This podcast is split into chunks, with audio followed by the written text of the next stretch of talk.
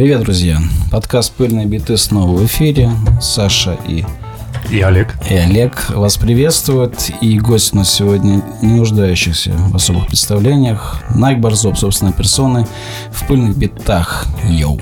Найк, привет. Да. Привет. Огромное спасибо, что доехал в нашу берлогу. Хм. Вот. Да, отличная берлога. Много всего интересного. Это правда. Так что, да, ребята, тоже да, заезжайте. Пишите Нет, Олегу. не заезжайте, не заезжайте. Не заезжайте, да. Лучше заходите на сайт Dusty Beats и там все заказывайте. И тележеньку нашу читайте. Да, Найк, ну мы тут про пластинки говорим, как ты можешь понять, по антуражу. Вот, собственно, и с этого и начнем. С самого начала. Твои первые музыкальные впечатления, связанные с пластинками, какие? А, ну, это вот, э, как сказать, ну, не грудниковый период, наверное. Все-таки, когда я уже начал ходить, и понимать там, что происходит, вот э, именно что что-то крутится, меня это заинтересовало сначала. То есть вначале это были какие-то эксперименты типа э, кидания каких-то вещей, маленьких игрушечек на пластинке, которые крутятся, чтобы игла по ним скакала. Ну, это вот такой вот контакт начинался таким образом, совсем ну, на уровне игры. Но музыка звучала у меня дома постоянно. У меня еще когда я катался в, в коляске, возили меня. То есть мне, э, ну, чтобы я спал, э, магнитофон специальный купили и клали. И вот отец там кассеты всякие. Вот у меня там разная музыка, которая, под которой я просто спал. У меня до сих пор э, эти пластинки, они, как сказать, эти альбомы, ну, альбомами слушал в основном. То есть сборников почему-то они не делали, и, в принципе, слава богу. Э, до сих пор люблю воспринимать большие полотна, скажем так, вот именно в музыкальном плане, когда не надо вот это вот тыкать э, песни, как бы, или еще что-то. То есть у тебя нет выбора, ты как бы слушаешь от начала сторону или следующую, и ты, угу. ты участвуешь в процессе, как бы ты переставляешь пластинку, снимаешь головку, опускаешь ее, то есть тебе нужно встать. Это все-таки что-то в этом есть, в отличие от, скажем так, стрима. А, ну, я как бы, да, увлекся, уже перешел в, в, в настоящее. Я о том, что... И вот с этим магнитофоном я вот э, жил свое первое время, там... Потом появились вот эти пластинки, я уже начал врубаться, какая музыка мне нравится, там уже сам начал вот это все воспринимать и интересоваться. А какая музыка нравилась? О, мне очень нравилась в детстве э, группа Beatles, первый альбом и Hard Day's Night. Это вообще у меня, как сказать, меня сразу откидывает, вот, вот прям, ну не знаю, чуть ли, ну не вот в это состояние, когда я лежал в колыбельке условно. То есть вот эти звуки, вот эти голоса, то есть эти сочетания, вот эти обертона, то есть это все вот прям работает до сих пор. И, Класс. в принципе, монофонический звук, как бы я даже себе позволил на своем новом альбоме несколько mm-hmm. совершенно монофонических песен, как бы, и писал барабаны даже в моно. То есть у меня такие вот были эксперименты. То есть это все м- классная история. То есть это теперь я применяю в жизни вовсю. А, Потом Круто. мне, как ни странно, нравился, даже не то, что странно, а очень до сих пор нравится несколько вещей. Иногда люблю переслушать певец такой Лео Сейер. О, да, советская белая пластинка. Очень круто, да. С, он такой. С рецензией Троицкого на обратной стороне. Да, да. Артем Троицкий подписан. А, вот, и мне ее меняли родители. Ну, то есть докупали уже, уже покупали взамен запиленные несколько раз, короче, вот по их рассказам. Я этого не очень помню. Помню, что она была все время. Подкладывали новую да, потом мне нравилась вот эта пластинка э, Stars on 45 э, про, такого mm-hmm. проекта, где вот под драм-машинку там они делали куски такие попури кавера на первой стороне на Beatles, а на второй стороне на Rolling Stones. Вот mm-hmm. тоже мне очень дико меня уносила эта пластинка, прям совершенно, это вот моя детская история. Mm-hmm. Ну, понятное дело, пластин, синяя пластинка группы Оттаван мне очень нравилась. Я вот прям, ну, Лео Сейер, конечно, меня больше вообще вставлял, чем вот эта диско, конечно. Э, такой вот именно конкретный, скажем так, черная диско, да? Или немецкая, не знаю, кто он там, Лео Сейр, откуда он вообще, я даже не знаю. Британия. Ну вот британская музыка, наверное, меня вставила вставляла больше. Потом как бы начала нравиться какая-то американская музыка, японская и так далее, в общем. Ну, это уже... Я одно интервью с тобой посмотрел буквально вчера или позавчера, где ты рассказывал историю с детства или там отрочества про управдома, вот, который жил в подъезде вашем. Мгм. И Да, как-то он тебя себе история. затащил, вот, и у него оказалась э, большущая коллекция. Вот, ты ее наверняка тоже у него брал, слушал. А, ну, знакомился. пластинки, как правило, пластинки мы их никто не трогал. То есть это все, с чего это у него как бы пластинки, с которых он копировал на пленку и уже с этой пленки копировал всем остальным. То есть это такой был у человека некий, ну не то чтобы бизнес, но такой фан, но в общем, который ему там чуть-чуть приносил немного, в общем-то, в советское время. Не думаю, что там какие-то безумные деньги это все. Вот. А, Ну да, была такая история. Для меня это был такой один из культурных шоков.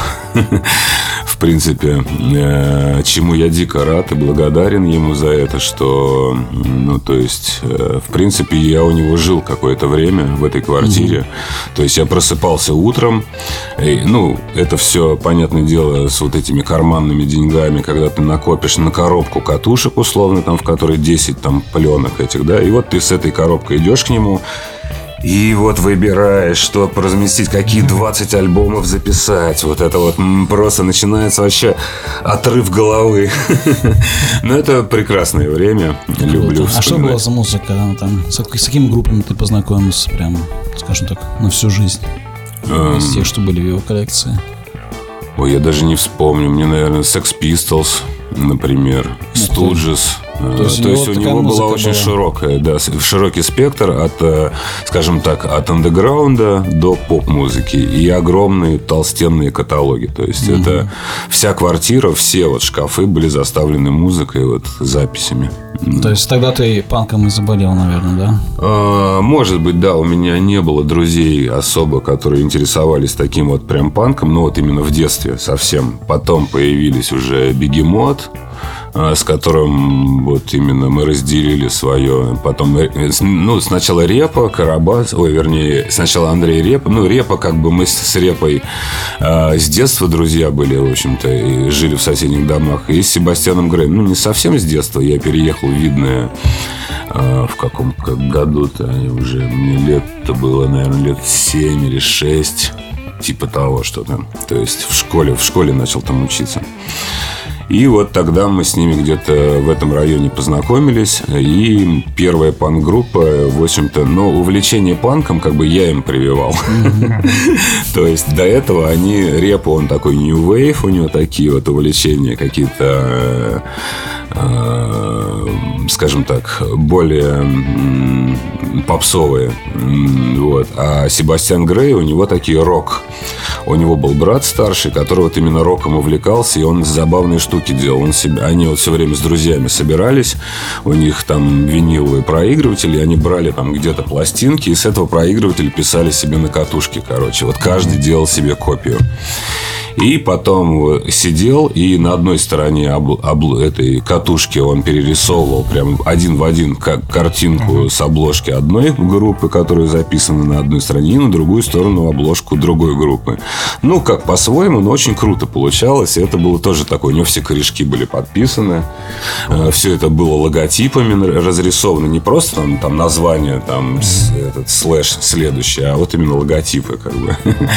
То есть все вот эти шрифты он вырисовывал. То есть это тоже был такой эстетизм. И вот у Себастьяна... А вообще Себастьян Грей, он дико увлекался паянием, короче. Он собрал первый компьютер, который у него занимал весь его журна... этот рабочий стол. То есть все детали были отдельно. Это все было присоединено к обычному телевизору, который вот с шестью или восьмью программами, который можно было настроить рукой, как приемник условно. А, Потом он собрал себе гитару, например, где был переключатель фуз. То есть ты- один звукосниматель был намотан адски агрессивно каким-то образом, там чуть ли он чуть ли вот ну, не нарушая там все законы, а второй вроде бы нормальный, но она дико не строила и использовалась у нас как нойзовый инструмент, больше как сейчас используются дрон-синтезаторы, например. Вот. И, собственно говоря, а панк, вот я вот как ни странно услышал, да, у дяди Кости первый раз. Это было, конечно, мне оторвало. То есть я скакал как бешеный от Студжес. Помню, чуть ли не проломил кровать и прочее. Да, как раз э, я смотрел еще одно интервью. Там ты как раз упомянул э, на вопрос э, три самых важных, там, повлиявших исполнителей альбома, как раз Hard Day's Night и Stooges. И Дэвида Боуи. Боуи ты тогда же услышал? Дядя Кости впервые? Нет, Боуи я услышал позже. Даже он мне, скажем так, понравился позже намного. То есть, ну, какие-то песни там нравились. Мне, в принципе, и гип-поп больше нравился, честно говоря. Вот, ну, то есть он продолжился, я за ним продолжил следить, и когда он сольно начал выступать, собственно говоря. А Боуи попался, ну, там какие-то вещи и гип-поп ему писал, ранний, в общем-то, глэм роковый Боуи мне не очень заходил. Угу. Мне больше нравился Тирекс все-таки. То есть, это вот моя группа тоже, которую я полюбил с детства. Вот это вот... Вот это Марка Болоновская. То есть, и, в принципе, он визуально похож на Лео Сейера. То есть, да, возможно, да, это какая-то есть вот эта связь некая. То есть, я сначала увидел визуально... Нет, я услышал у Карабаса, я помню, мы с ним познакомились э, с Марком Боланом, и как бы он мне сразу запал вот именно с акустических, даже Леха Заев, я помню, что-то такое, вот мы там как-то втроем подсели на него одновременно. А, то есть э, песня Дездемона мне оторвала голову. То есть все вот эти вот акустические первые еще, когда Тиранозаурус Рекс они назывались, это вот прям, э, ну, примерно как Hard Day's Night, условно, только более чуть-чуть попозже, скажем так. А Боуи мне понравился уже начиная Э, где-то, наверное, с 90-х. Э, альбом Let's Dance как бы нравился где-то парочка вещей. Э, ну, Чайный Гелл, соответственно, там еще что-то такое, не помню. Let's Dance песня вообще просто от нее меня выворачивала, очень не нравилась, примерно как, э, там, не знаю, самые популярные песни группы Кино, потому что они были из всех утюгов, и это уже просто э, выносило мозг. Ну, как вот какая-то заезженная песня, которая всем дико понравилась, и все ее слушают везде постоянно, и это уже невыносимо, как бы становится как какая-то вот постоянный э, в голове шум, условно, как какая-то проблема. Понятно. А, вот. И... Ну, ладно. Да, проехали. Это больше было интересно, наверное, в контексте, как ты сам потом в музыку пришел с этого всего. А музыка во мне появилась, не знаю, наверное, у меня отец, он музыкант, играл на нескольких инструментах. А, мама, скажем так, они с мамой познакомились во время, ну, после концерта, когда они играли что-то такое. И, ну, это было такое любительское все. Э, играли кавера, но хорошие кавера, в общем-то. Э, Ферма, ну, те группы, которые он любил слушать и прочее. А, а ему нравились такие Led Zeppelin, Beatles, такое Creedence Clearwater Revival, например. Вот мне тоже там несколько вещей оттуда нравятся до сих пор. Mm-hmm. Всякие Юрая Хип, вот такая история какая-то такая. И CDC. Например, у меня была так, такая тема. Я собирал дома ударную установку из всяких, ну, вот такие кресла со спинками высокими, да, и я их разворачивал к себе спинками этими. Это у меня были альты и тарелки. Вот. Я ставил себе табуретку таким с дермантином оббитую, условно. Это был у меня малый барабан. Там на ковре делал такую, э, как сказать, волну и одевал там тяжелый ботинок, и по этой штуке бил, она шлепала по паркету, и получалось немного щелчок бочки, да, условно. Вот. И, в принципе, второй, это, вторая табуретка – это хэт. Э, и, короче, э, включал полностью, например, альбом ACDC и играл полностью барабаны. Вот в это все учился, короче, вот на барабанах играть, например, таким я образом. Я мог играть там, например, концерт э, Made in Japan, Deep Purple, там от начала до конца мог сыграть. И, и Led Zeppelin Rock, например, альбом, один из моих любимых у ACDC, тоже от начала до конца. То есть это вот прям, ну, такие бешеные времена. То есть это вот э, как будто кот жил в доме. То есть только он не драл, а это все было палочками, короче, испорчено. Вот все эти табуретки, они все было вот в каких-то там, ну, уже под какой-то момент. Я даже в инфекции использовал эти табуретки. У нас там был альбом один записан, к сожалению, утерян. Э, называлась «Синтетический «Химическая инфекция», где типа мы использовали электронные барабаны. Это был последний альбом э, нашего домашнего периода, где мы дома все записывали вот с 86 по 89 год. И потом мы переехали, перешли уже в студию, начали там немножко состав поменялся, как бы, ну не суть. Э, но группа «Инфекция» не была моей первой, условно, творческой какой-то такой историей. То есть это уже был такой некий... Э, я помню, я услышал гражданскую оборону и подумал, ни хрена себе чуваки матерятся, круто. То есть я даже не вот этот их вот посыл, как бы, э, скажем так, депрессивный воспринял, да, а то, что а что так можно было? Вот. У меня, в принципе, инфекция, как бы, она возникла вот на таких вот каких-то странных... То есть, я услышал группу Joy Division примерно там годами тремя раньше, и у меня возникла такая мысль, ни хрена себе эти чуваки плохо играют. Почему у меня до сих пор нет своей группы? То есть, вот, ну, как бы, что? Вот. И, в принципе, как-то так оно вот пошло-поехало. Вот эти чуваки были рядом. Э, репа там, ну, мы все занимались, э, мы все как бы пошли в одно время примерно с ними играть в духовой оркестр видновский. И это еще вообще в какой-то школе там совсем было. И там стояла, из-за того, что там стояла настоящая ударная установка. Вот, и там можно было сидеть и на ней играть. Вот, и мы там всякие, нам были взрослые чуваки какие-то, барабанщики, которые нам показывали нормальные биты. И вот мы там сидели и типа занимались, там можно было притащить магнитофон катушечный, там поставить пару микрофонов и это все записать, например. А потом сидеть дома, это резать, там что-нибудь с этим делать. Мы уже вот, у нас такая тема была. То есть э, мы, например, мне мама принесла с работы, она работала на секретном таком, в секретном институте при каком-то секретном заводе. Ну, не будем на этом заострять внимание. И там, в общем-то, у нее там несколько научных там типа этих степеней, там физика, математика и так далее. И принесла, короче, мне два дилея. Угу. Какие-то советские разработки, ленточные дилеи, короче. Ну, то есть я офигел, да. Один мы использовали для микрофонов, для гитар, а второй, короче, мы вот эти пленки нарезали, вставили, ну, луп, там. Себастьян Грей у него прямо сидел и монтировал. У меня специальный был монтажный стол, лезвие, вот эти все склеивающие ленты, вот эти в наушниках подгоняли. Раз поймали такие, отлично отрезали. Ну, и вот соединял это, вставляли эту фигню, там несколько головок открутили. Вот. И, например, там одну можно оставить, там, чтобы чтобы вот дилей вот этот вот такой вот странный был. И, собственно говоря, там, ну, такая вот у нас была драм-машинка, и на нее же какая-то вот наигрывается гитара, там басы, там перкуссия какая-то, голоса уже. Вот. И вот, в принципе, инфекция примерно так началась. А потом уже у репы появились дома барабаны, короче. И вот э, мы, как у меня дома стоял один магнитофон катушный, Себастьян Грей приносил свой магнитофон. И вот мы с утра до вечера, я там уже курил, там, не знаю, там, не знаю, с 14 лет с 13, может быть, даже. Просто вот прямо у себя дома сидел, курил сигареты, и Себастьян Грей вообще не курил. То есть он выходил зеленый после этой сессии. И вот мы за день с ним записывали полностью. Я придумывал, пока он разучивал соляк, который я ему только что придумал и показал, как, как пальцы надо зажимать. Пока он сидел там, его разучил, но у нас была фишка тупые соляки на акустической гитаре, как бы, то есть, ну, такой типа, причем она там каким образом фуз делали. То есть у меня это музима или не музима, не помню уже, полуакустическая. Она у меня до сих пор сохранилась, существует. Я на ней даже... Угу.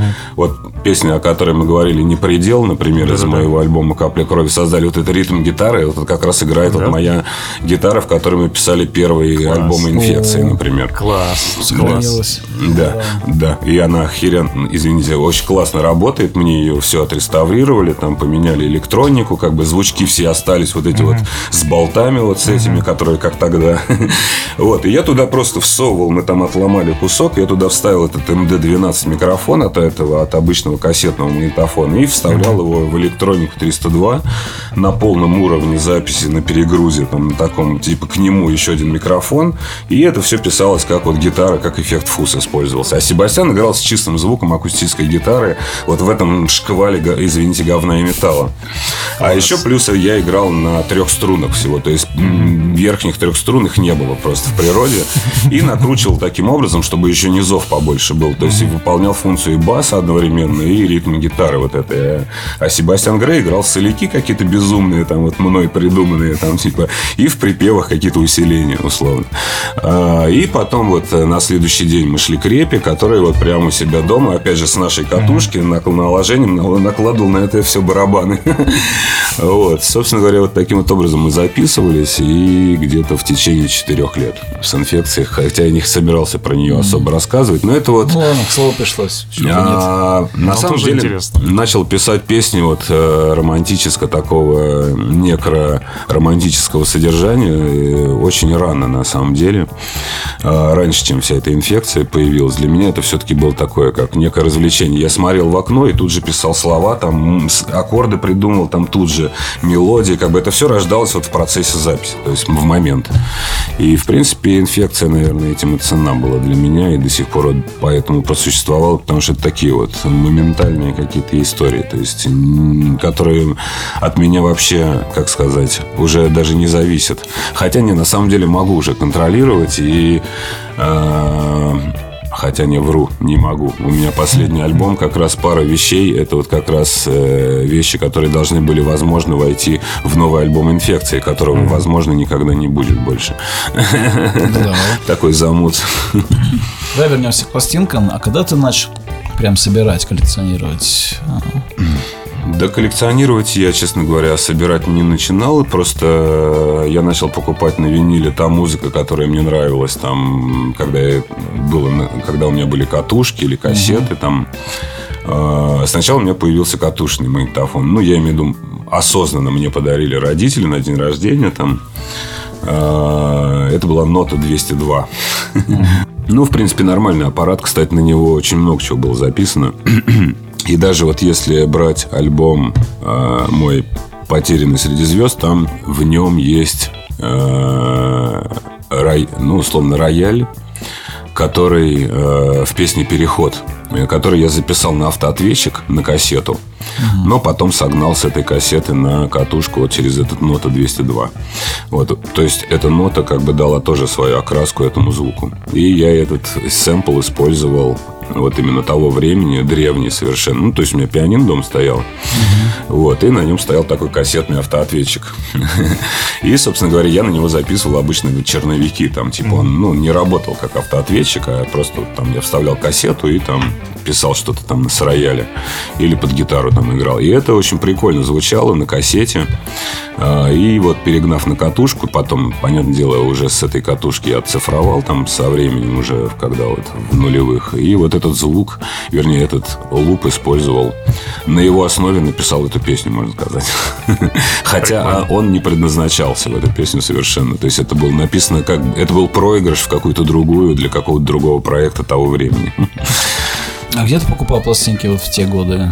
Интересно, у ф- форцовщиков? Ну да, очень много было друзей у меня, которые занимались, ну не то что друзей, старших товарищей, скажем так, вот через старших братьев, там каких-то друзей. Э, Отец у меня, например, он в какой-то момент стал таким скажем так, высокопоставленным, ну, дослужился до каких-то званий, серьезных медалей, там, ордена в МВД. Вот, да, он как бы в какой-то момент э, в юности, ну, когда вот э, уже семья, видимо, появилась, он вот пошел работать. То есть это ему, я так понимаю, не очень нравилось все. Вот, в итоге он э, в конце жизни он стал плотником. То есть, причем очень крутым плотником. То есть, это вообще отдельная история. То есть, к нему там со всей страны ломились, чтобы он им оформил дома. То есть, он делал какие-то очень крутые резные вещи на станках, которые сам придумывал. Вот, то есть, он мог делать то, чего не могли делать другие. И фантазия очень забавно работала. То есть, такой, как Иисус, условно, стал в конце медитировать, к медитации к такой пришел. Вот. И он, собственно говоря, не знаю как. У нас были очень много пластинок на ребрах. Да, то есть он дружил со всякими людьми, которые, ну, с такими... Ну, у нас все время были какие-то тусовки, короче. То есть очень много музыки, алкоголя, там даже, я не знаю, возможно, там чего-то еще.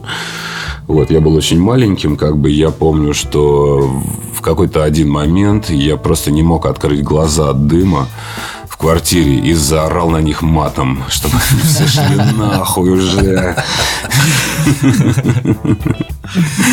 Да.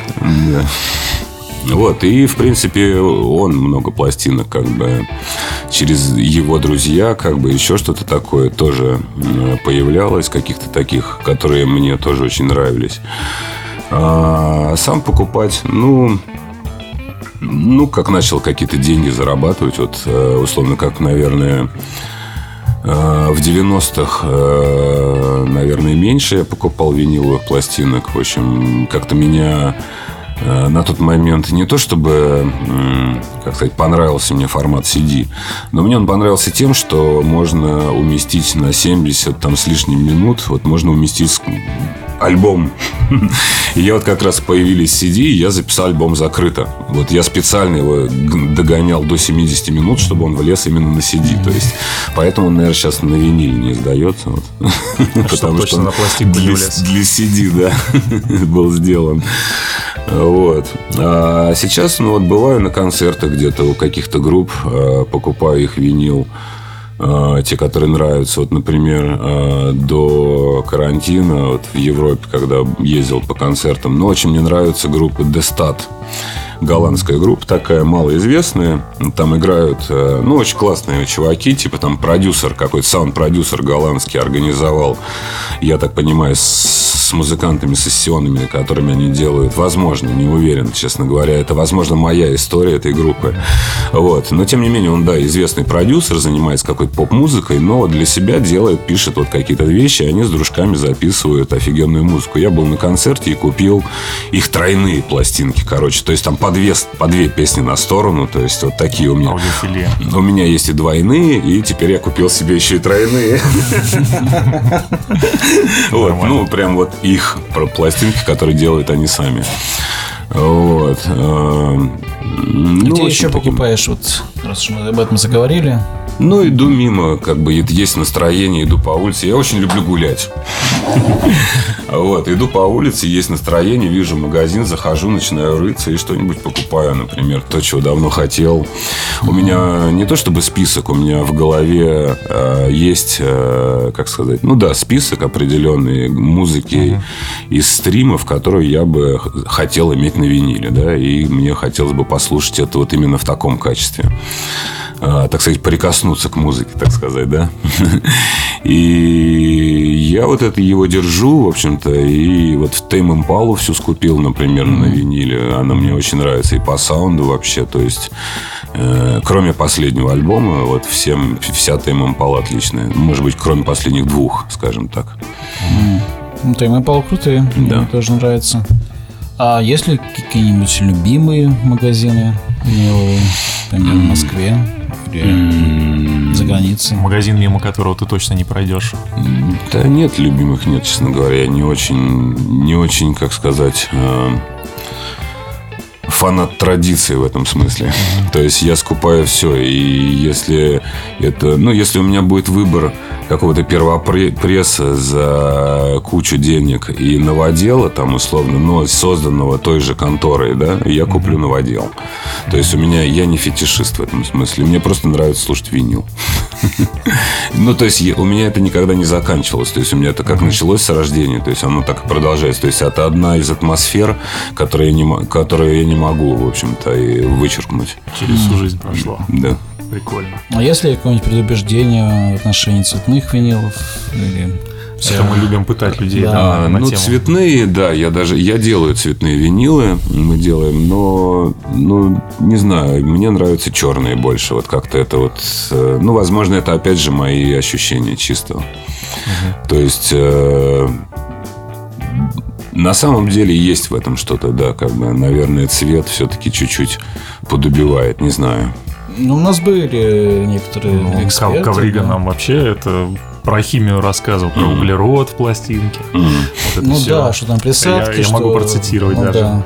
Там он сказал, углерод это четырехвалентный атом, который сшивает атомы поливинилхлоридной массы, делает более эластичными, выносливыми. Mm. Вот так вот. А в цветных, соответственно, углерода нет. Mm. Поэтому они бысрее ушатываются, и звук хуже, и все mm. такое. Возможно, да, они быстрее ушатываются, да. Может быть, да, есть такое. Вот. А не ведешь каталог с э, своей фонотеки? Ну, сколько у тебя примерно пластинок в данный момент? Нет, не веду. Ну, в шкафах хотя бы. Ну, у меня еще в коробках каких-то, которые я типа вообще не слушаю там давно. То есть я их, наверное, не выбрасываю. У меня там детских пластинок куча, например. Там у меня у мамы склад целый. Ну, пластинок много. И, ну, например, вот пластинку Лео Сейра я не буду слушать на виниле, наверное, ну, еще лет 10. Зачем мне это, в принципе? Ну, то есть... Я вообще как бы сейчас музыки очень мало слушаю. Ну, такой, которая, скажем так... Э, ну вот, например, сейчас я слушаю мантры или эмбиент какой-то. Ну, опять же, это все не винил, это мы ставим там, например, какой-то в папке, да, подборка с компьютера, и вот он играет целый день. Вот такая история. В машине я слушаю там радио с классической музыкой. Вот. А что касается, например, классики, то мне, например, понравилось, как она звучит на CD. Вот у меня мама, она вообще фанатка классической музыки, академической. Она меня все детство водила. Опереты меня просто уносят. Опера, как бы, ну, то есть это очень круто. Вообще симфонизм, э, симфоническое исполнение. То есть духовые оркестры я, ну, воспринимаю, если только они смешанные. Э, вот. Духовые оркестры для меня это больше, наверное, все-таки проблема. Но не суть. Опять же, мы отвлеклись. Как бы у меня очень много музыки винил, на виниле классической, короче, тоже еще есть. Но ее я вот не слушаю. Но она есть и хранится у меня на складе. Там арендована целая ячейка, где вот еще и куча винила лежит. То есть сложно посчитать. Дома, дома немного пластинок на самом деле. Э, потому что наверное, каждая квартира, в каждой, из каждой квартиры, из которой я переезжаю, я забираю, ну, немного с собой пластинок, mm-hmm. какую-то часть отвожу. А, вот, как. вот, то есть у меня как бы некий апгрейд происходит, например, постоянно. Ну, то есть я, я понимаю, что у меня это есть и не покупаю, но все время покупаю какую-то новую музыку. Вот сейчас, например, мне хочется там на виниле Ветлек, например, mm-hmm. или там... Кушнира есть как раз, да. Да. Like. Ну, то есть вот современные какие-то группы, вот прошлогодний альбом вот прошлого года, по-моему, пластинка. Ну, недавно шумели. Да, Время у них она единственная, да, она вот, ну, клевая группа, мне нравится, как звучат, забавно они тоже хочется на виниле. Да, да, бодрые девчонки. Угу. А, а есть ли у тебя какой-нибудь там ценовой порог на пластинку? Ну, скажем, сколько ты максимум за пластинку отдавал? Mm, не знаю. Ну, не знаю, скажем, если ты хочешь одну, э, очень хочешь одну пластинку, она стоит, не знаю, 100 баксов. Ты раскошелишься? Или... Да, если есть с собой, почему нет? Даже если у меня там останется, там, ну, чисто вот доехать до дома, окей, не вопрос, конечно. Норм. Хорошо. А какие-нибудь предметы особой гордости в твоей коллекции? А, есть э, первый, ну не знаю, наверное, да, первый пресс, который Энди Уорхол разрисовал собственноручно. То есть, ну, вот этот Velvet Underground и Нико. То есть, с его ну, это, вот от, это от отца, или... короче. Ну да, это вот, и он не вскрыт даже. Вау. Нифига себе. Представляю, сколько он стоит. Да.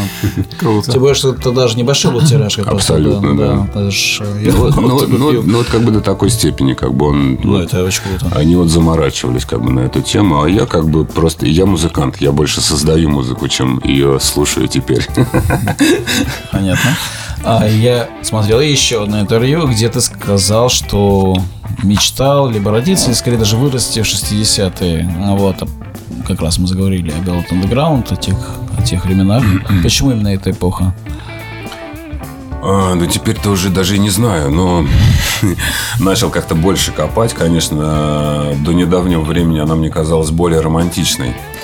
Но когда я понял, ну, условно, осознание того, что это все, как сказать, работа спецслужб и прочая история, вот это вся эта...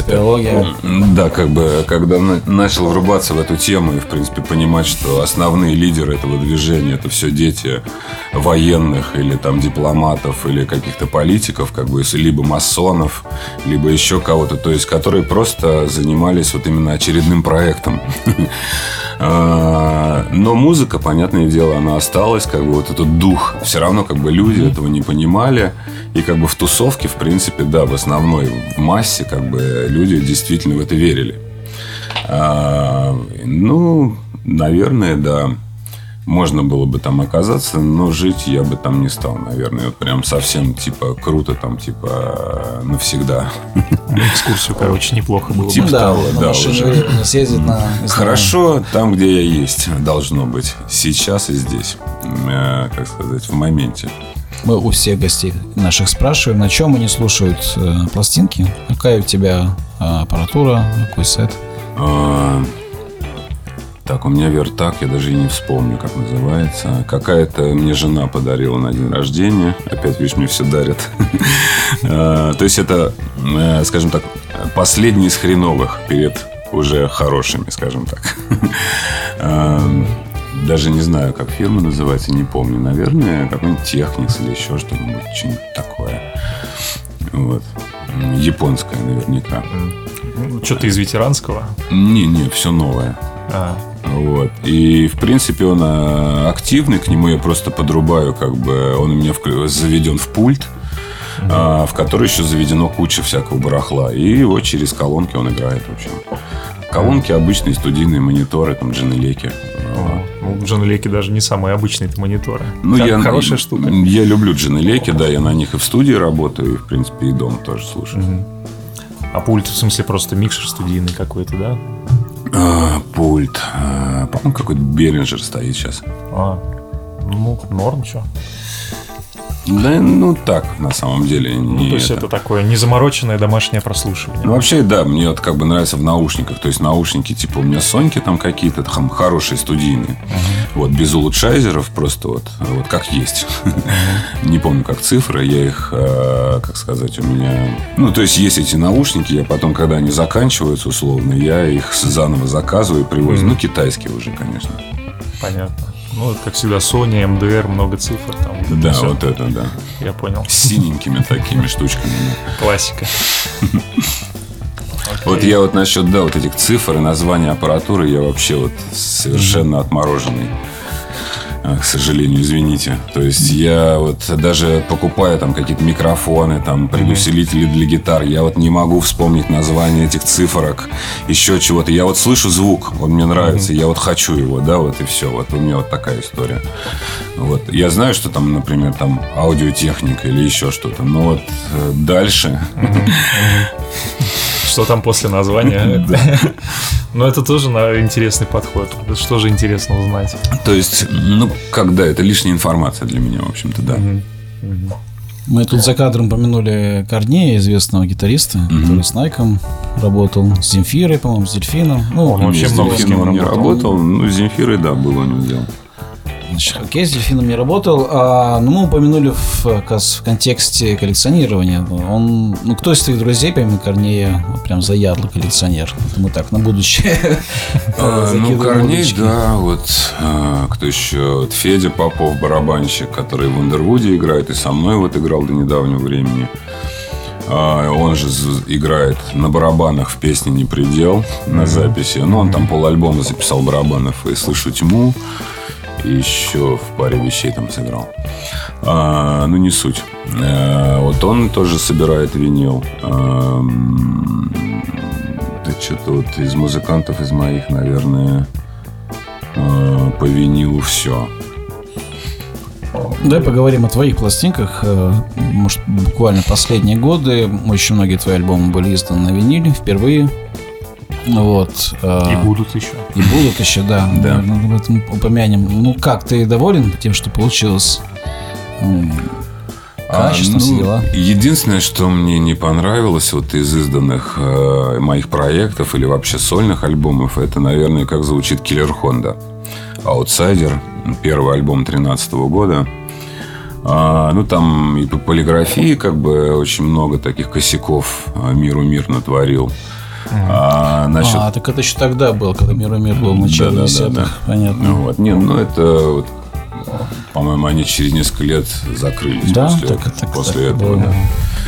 А, и ну там он звучит по нашим, скажем так, из наш косяк был. Мы отправили, просто забили и отправили мастер, который, на который на CD.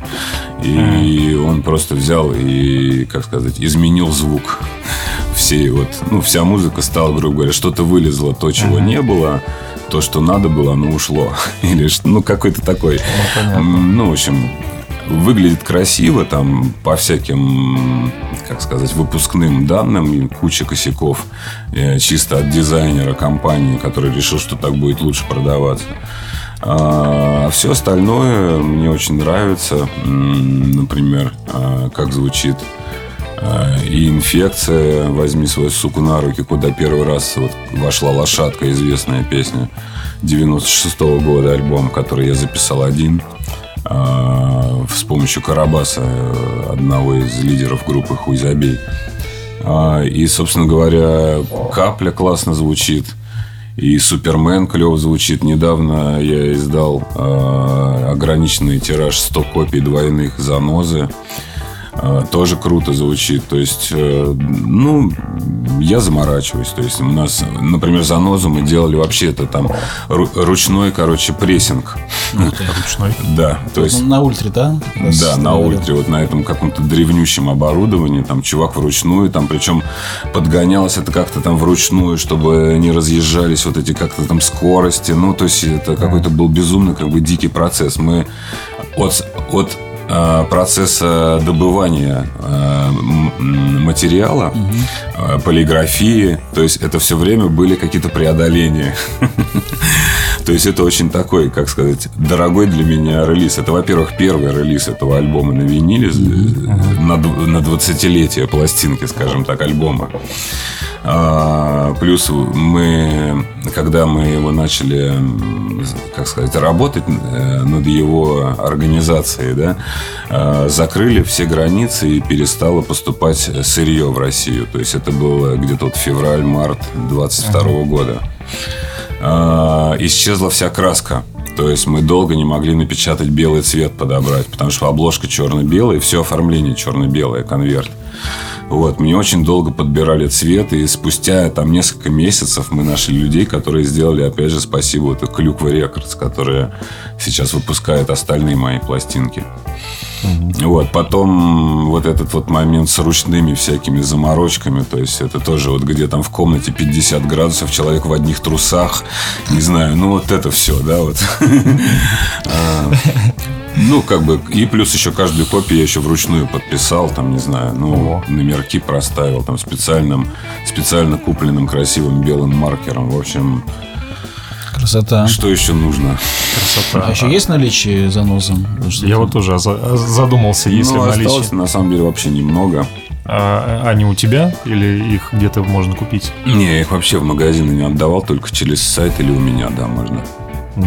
Ну, через твой сайт, да, соответственно? Да, через сайт можно купить. Интересно. На, на концертах они продаются тоже. Ну, вот сейчас недавно был э, репортаж, по-моему, Москва-24. У меня там тоже брали интервью по этому поводу. И они такие утверждают, что на 50% продажи винила в России поднялись за последний год.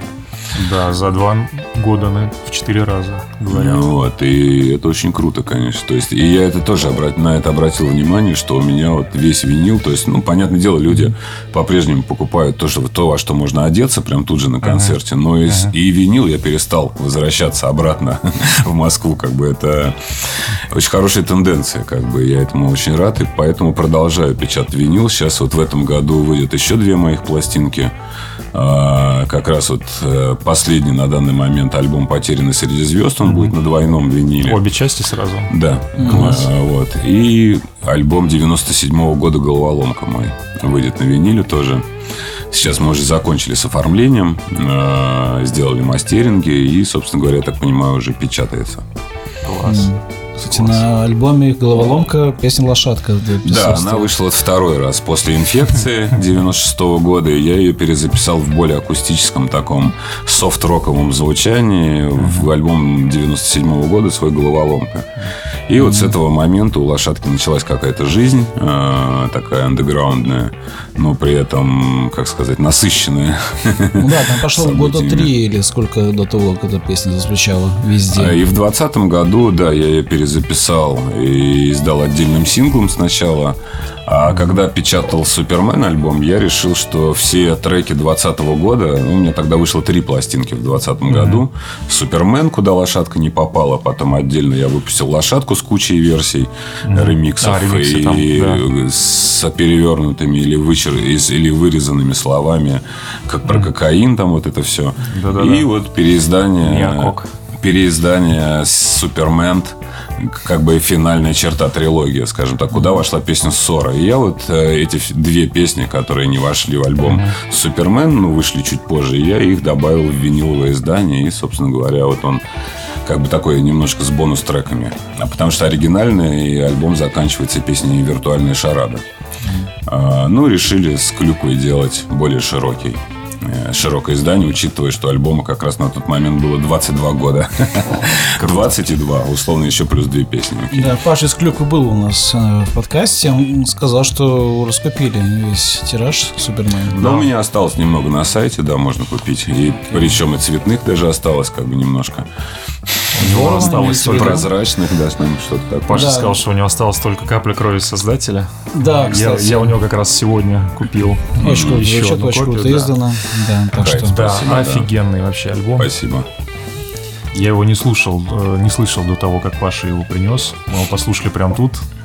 Потом мы с Сашей долго делили, делили эту пластинку. Я сначала забрал себе. Я знал этот альбом. Э, я ее забрал себе, месяц э, слушал дома. А потом отдал Саше, но мне стало так грустно, что я купил себе просто еще одну. Да, но он согласен, он такой жизнеутверждающий, еще на, на виниле, он такой, его прям потрогать можно, все эти да, инструменты, да, как бы, да. Пятачок там крутится Пятачок, еще так Пятачок, да, да такой уносят, да. То есть, ну, он такой медитативный, как сказать, он терапевтический. Вот, я его и создавал в таком состоянии, как бы писал все песни в таком состоянии. Потому что если сравнивать со следующим, то вот э, потерянный, он уже такой антипод полной капли. То есть там уже такое приземленное, такое зло. Ну да, он позлее, а вторая часть помягче. А вторая уже как бы это выход в каплю, скажем так. То есть из второй части потерянного можно слушать предыдущий альбом и так возвращаться к погружению. Честно говоря, я сегодня так и сделал. Я послушал на спотике две части последнего альбома. И потом как раз курьер привез мне каплю. Я слушал каплю. Ну, вот хороший, кстати, да. Я вот тоже недавно, ну, не то, что недавно, там какое-то время назад вот так попробовал. То есть сначала послушал от начала до конца. Ну, вот когда мы сделали виниловый мастер типа потерянного, я послушал его, и что-то мне захотелось каплю послушать. Также на виниле, собственно говоря. И вот и у меня прям эти истории, они прям зациклились, прям офигенно, да. Ну да, там от светлой грусти к приземленной mm-hmm. ярости небольшой. Mm-hmm. Да. Круть. Я, когда сюда ехал на встречу с Найком, слушал проект Торнадо. Две, две эпишки, по-моему, вышли. Одна угу. в прошлом году, Аист. А вторая, я не помню, как называется. Не, одна 21 по-моему, год, а вот сейчас и 23-м да. вышла еще одна а, Это на стихи Александра Лаэртского. А, Найк сочинил песни, и это очень круто всем советую. Расскажи о тех проектах, на которых ты, над которыми ты сейчас работаешь. Mm, спасибо. А, да, торнадо в активной фазе, скажем так. А, ну, не знаю, сейчас или был недавно, когда эта епишка вышла, мы сыграли один концерт. А, когда вышел CD, как раз в этот же день и концерт был. CD с двумя этими епишками. А еще у меня в активной фазе я сейчас работаю ну, как саунд-продюсер, и как барабанщик, и как перкуссионист, и автор музыки там местами. То есть там широкий спектр музыкальных авторов. А, и как бэк-вокалист и вокалист, в общем, исполняю несколько песен там. А в проекте «Бегемоты кончились люди». Это мой друг детства, Бегемот, который один из авторов, один из лидеров, автор текстов группы ХЗ, Кузябей вот, и которая распалась несколько лет назад. И вот сейчас у него, так сказать, сольный проект, в котором я уже вот продюсирую второй альбом. Первый тоже вышел в 21 или в 22 году. По-моему, в прошлом году мы выпустили. А, и вот сейчас второй, скажем так, заканчиваю. Уже пишем вокал. Ну, свои вокалы я уже все сделал, аранжировки все сделал. То есть, ну, музыканты там играют и так далее. Я как бы это все собираю и, э, как сказать, украшаю. Всякими штучками, дрючками, обработками и прочими делами. Э, добавляю некой такой, как сказать, атмосферности в это море психоделического шансона. Ну, хотя сейчас уже сложно это назвать психоделическим шансоном. Это что-то такое, даже не знаю, как это... Ну, как, как это бегемот называет широкоформатный панк-рок, окей. Нормально. Это все будет издаваться на физических носителях? А, ну, пока он издает почему-то CD, только я его уламываю на винил, но что-то вот а, ну что ты про, про Пашу, собственно, да, ты говоришь, из клюквы. Потому что ну, он... я бегемота пока, то а. есть, как бы, хотя бы, ну, потому что он должен созреть. Но он хочет, конечно, на виниле все это, но как бы очень сложно там, потому что он сделает с ковригой. Mm. Вот, а Коврига печатает в Европе где-то. В Риге, да. да. Ну, на заводе алгоритмик Андрея. Mm. Вот, мы уже с ним. У нас тоже тоже наш гость. Ну, мы у него тоже печатаем, да, в общем. А, получается. Ну, получается так. Ну, и к тебе последние лет 10 коллеги-журналисты э, называют не, не как иначе, как отцом русского инди-рока. А вот ты как к этому званию относишься? Насколько оно? Я вообще спокоен по поводу названий. Вот мне нравится название групп разных придумывать своих собственных там или название там альбомов или название песен. То есть а то, что ярлыки как бы для меня это ну не имеет значения. То есть для меня музыка все-таки как сказать, более широкого спектра. Я ее не делю на стили. Какие-то, ну, да, условно, есть какие-то субкультуры некие, да, вот, которые явные, там, типа. Но все равно сейчас вот даже вот в наше время все настолько слилось и смешалось между собой, что, ну, мне кажется, глупо и тупо вообще как-то делить. Есть вставляет и не вставляет. То есть твое, не твое. Как бы берешь, не берешь. Все. Здесь как бы чистый эгоизм. Тем не менее, многие инди-музыканты э, молодые или относительно молодые э, с тобой записывают дуэты. И вообще за честь э, считаю с тобой поработать. Выросли на альбоме Супермен на Занозе. Вот. Ты как ветеран, а, что скажешь вообще за современную российскую инди-сцену? А, мне нравится что-то слушать, какие-то вещи реально классные. А, и самобытные появляются, и уже вот какое-то время а, мы ушли наконец-то. Ну, то есть я помню то время, когда было очень-очень мало групп, а, мало музыкантов, которые мыслили так же, как я. Вот, ну вот, воспринимали, как бы не играли соло, вот эти вот бесконечные, вот, то есть вот это вот, ну, которые, ну, вот, как бы воспитывались на такой же музыке, не знаю, или еще что-то такое, как-то так. Э, сложно было вообще, то есть приходилось немножко воспитывать людей. То есть у меня очень много составов э, моей сольной группы, например, где я вот, э, как сказать, людей учил играть правильно музыку. То есть мне, ну, в какой-то момент, мне кажется, это все надоело уже, и, слава богу, начали появляться музыканты, которые действительно уже вот не знаю почему, но вот э, в советское время как-то, ну, так называемые колледж, колледж рок там какой-нибудь, mm-hmm. не знаю, вот этот постпанк, ну, очень мало кого интересовал. То есть, условно, когда ты там разговариваешь с человеком, и вдруг ты выясняется, что он знает гру- группу Лерита Мицуока, например, это все. Это твой лучший друг. То есть это мы со многими вот, ну, с людьми, вот с кем в детстве, там, в юности, вот чисто за музыку зацепились, как бы мы дружим до сих пор, то есть и так далее. А, сейчас очень клево, что мы переживаем то, что мы должны были пережить там 20-30 лет назад, меня это, конечно, дико радует. Я рад, что дожил до этих времен. Вот, и меня называют отцом всего этого. Ну а, и с музыкантами стало полегче. Вот что, о чем я хочу сказать. А, ну, как бы с единомышленниками, скажем так. И да, очень много хорошей музыки, много, конечно, трэша вторичного, но есть как бы яркие какие-то вот прям самобытные представители там э, не знаю, например, Горбачев, который, или какой зовут, который группа «Наркотики». А, Горбунов. Горбунов, Женя, Женя да. Горбунов, да, прошу прощения, Женя Горбунов, очень такой интересный музыкант, у него все его проекты, они, ну, дышат чем-то новым, это, это интересно, факт. да. Вот, тот же Антон Макаров, а, очень клевый чувак, и как музыкант, и как поэт, и как аранжировщик, условно. Ну, то, то есть, э, все очень здорово. Кстати, по-моему, какой-то трек мы, то мы с ним работали вместе, да, он Пещерный, по-моему, да? Мы сделали вместе, да, два трека, это даже три. Он принял участие еще в заглавном треке «Потерянный среди звезд». Там одна из гитар, самая нервная гитара, это вот Антон Макаров, mm-hmm. да. Вот.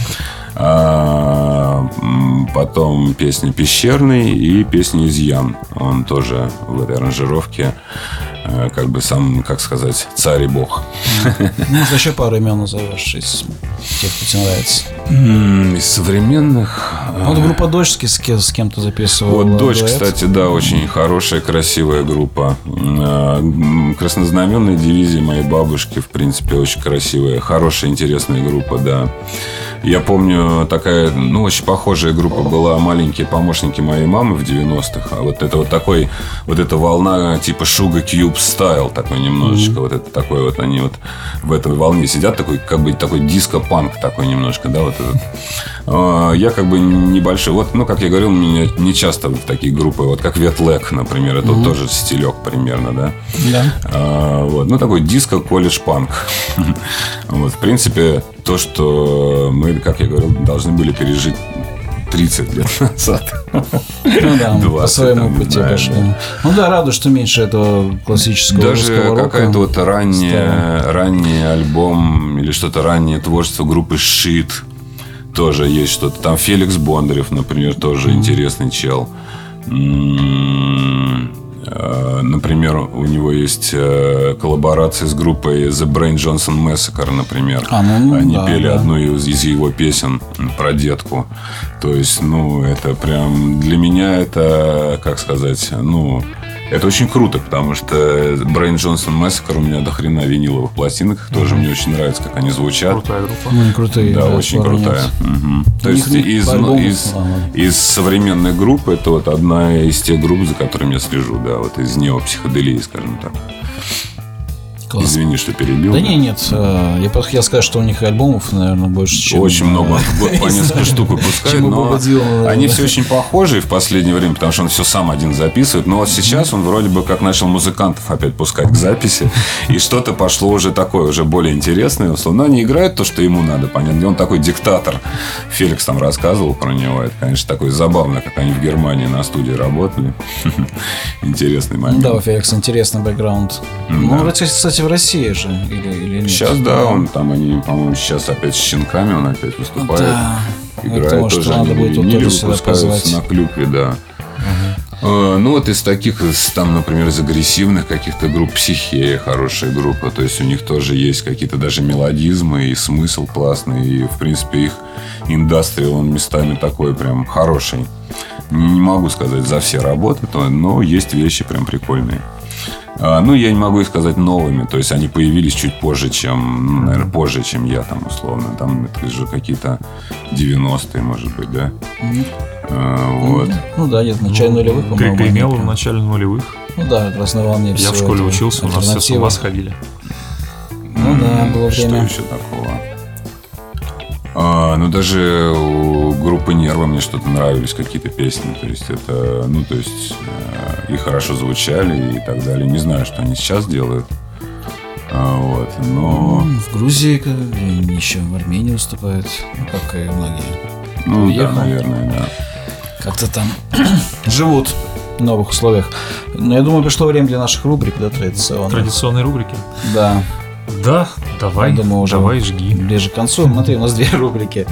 А, обе связаны с винилом. Одна, это надо назвать пять а, пластинок из виш-листа своего. Вот. И пять мастхэвов, которые должны быть в коллекции каждого.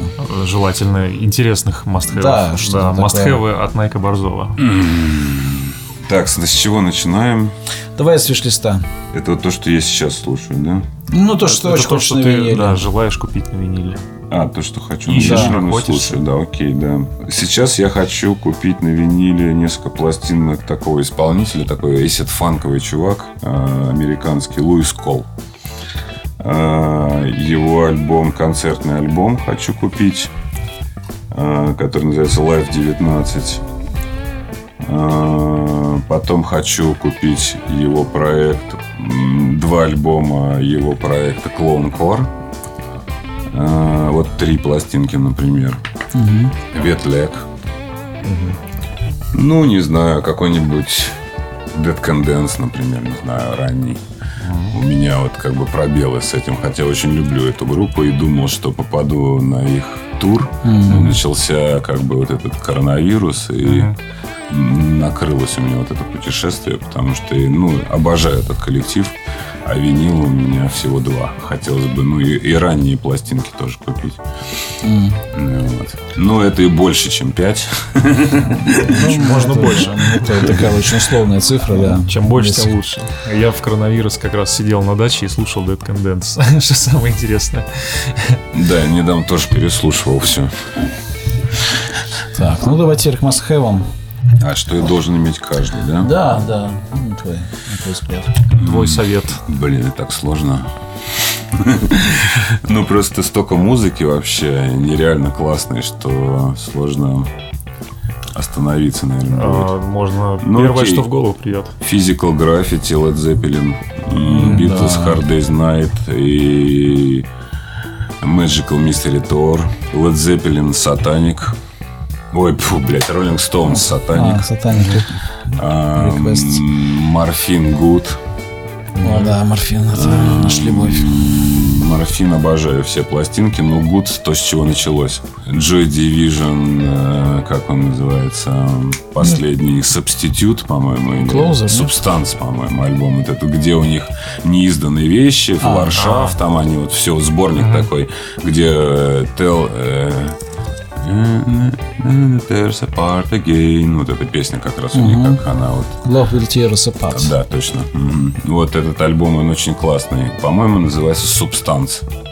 Такая черная обложка и таким зеленым, ярким название альбома написано. Ну, это какой-то сборник уже после его смерти изданный, как бы, но он очень крутой от начала до конца, типа. А, Velvet Underground и Нико. А, одна из моих любимых пластинок. Эм, так. Dead Condense вообще любая, кроме двух последних. Э, первый альбом King Gizzard and Lizard to Wizard. А, это сейчас даже название. С какого-то года первый альбом, сколько у них? Они же выпускают по 5, по 5 пластинок в год. Возможно, я не, возможно, я ошибаюсь, что он первый сейчас. 51 51 Возможно, да. Нет, ну это вот то, с чего у меня знакомство с ними началось. Ну, а, сейчас. До сих пор жалею, что не попал на пикник афиши, когда они приезжали. Да, я тоже не смог, к сожалению. Тогда еще Arcade Fire туда выступал, тоже на тот же день. Um, называется альбом 13 года Feel You Lungs. Не, у них еще 12 есть, 11 Не, это не первый альбом. Сорян, что ввел в заблуждение. Но это первый альбом, с которым я познакомился с этой группой. До этого не слышал. Эм, не знаю, я так пытаюсь в разные какие-то области залететь. Ну, наверное, Stooges. Раз... А, ну, Stooges, да, можно, в принципе, тоже любой. Какой у тебя любимый альбом Stooges? Ну, Раф Power. Раф Power, ну да я почему-то подумал. Мне вот как раз второй, который Fun House. Fun House тоже классный, но Raw Power услышал первым. вот. Как раз у дяди Кости, да, в коллекции. Ну и у него все остальные потом, понятно, я записал на следующий день после того, как...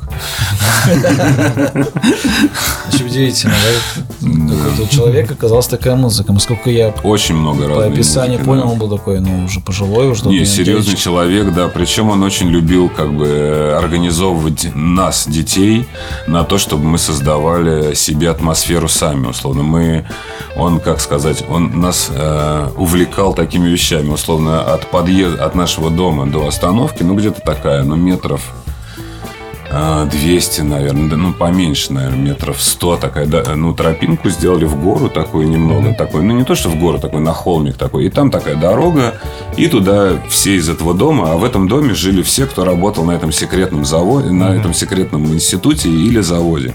Директор этого завода там жил, там его дети, там мы с ними дружили, там, в общем, и так далее. С одним из них я там за партой сидел за одной, в общем, ну, такие, в общем, короче, а, родители Себастьяна Себастьяна Грея тоже там где-то вот работали инженерами там и так далее.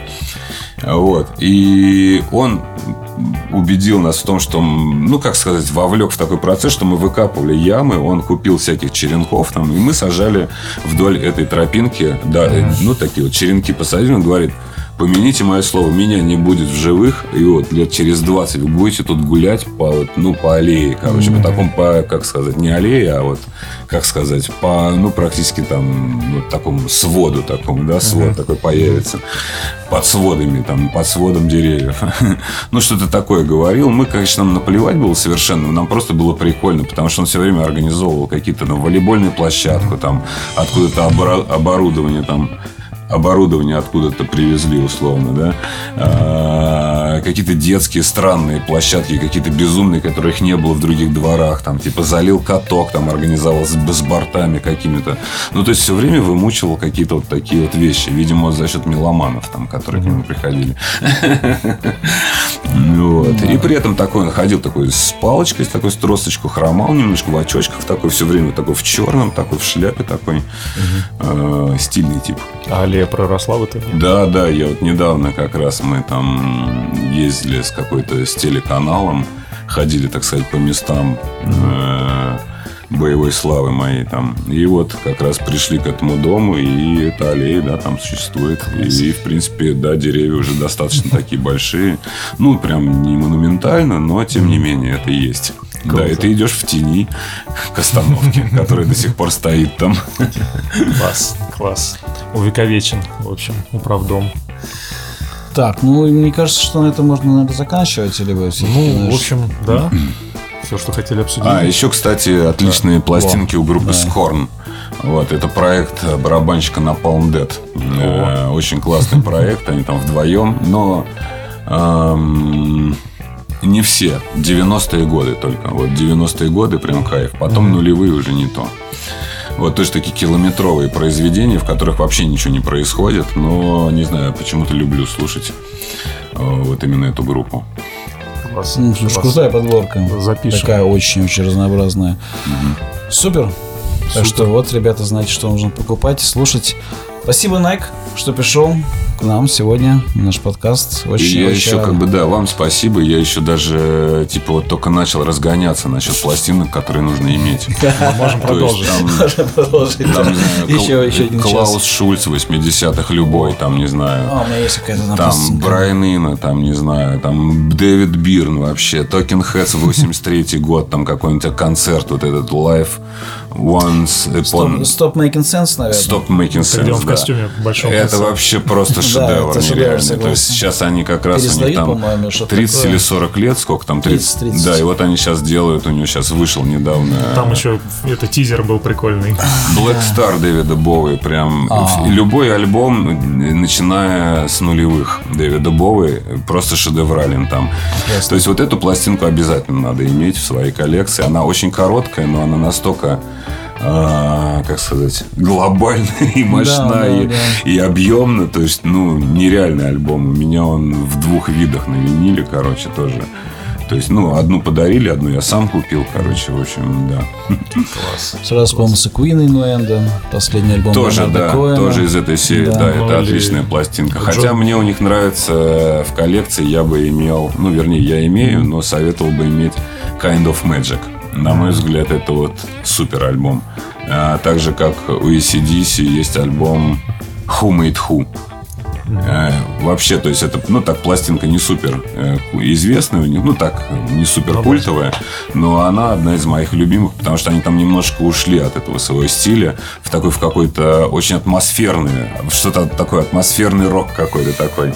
Э, вот, и она мне тоже очень нравится, и нравится ее слушать, и она вот как бы другая кайфовая. Да. Ох, ну мы так много можем еще говорить, я думаю, ну, не будем задерживаться. Ну да, это такая винил, это такая древняя тема, что там можно вот реально за любую историю цепляешься, как бы куча всяких событий, которые повлияли вообще на мировую историю. Да, согласен.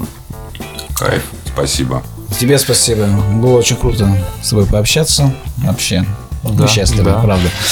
Вот. И, ребята, пишите в комментариях, как вам музыкальные вкусы Найка и вообще. Слушайте хорошую Потом... музыку и плохую не слушайте. Да, ну на этом мы прощаемся. Всем спасибо, всем пока. Пока. Пока-пока.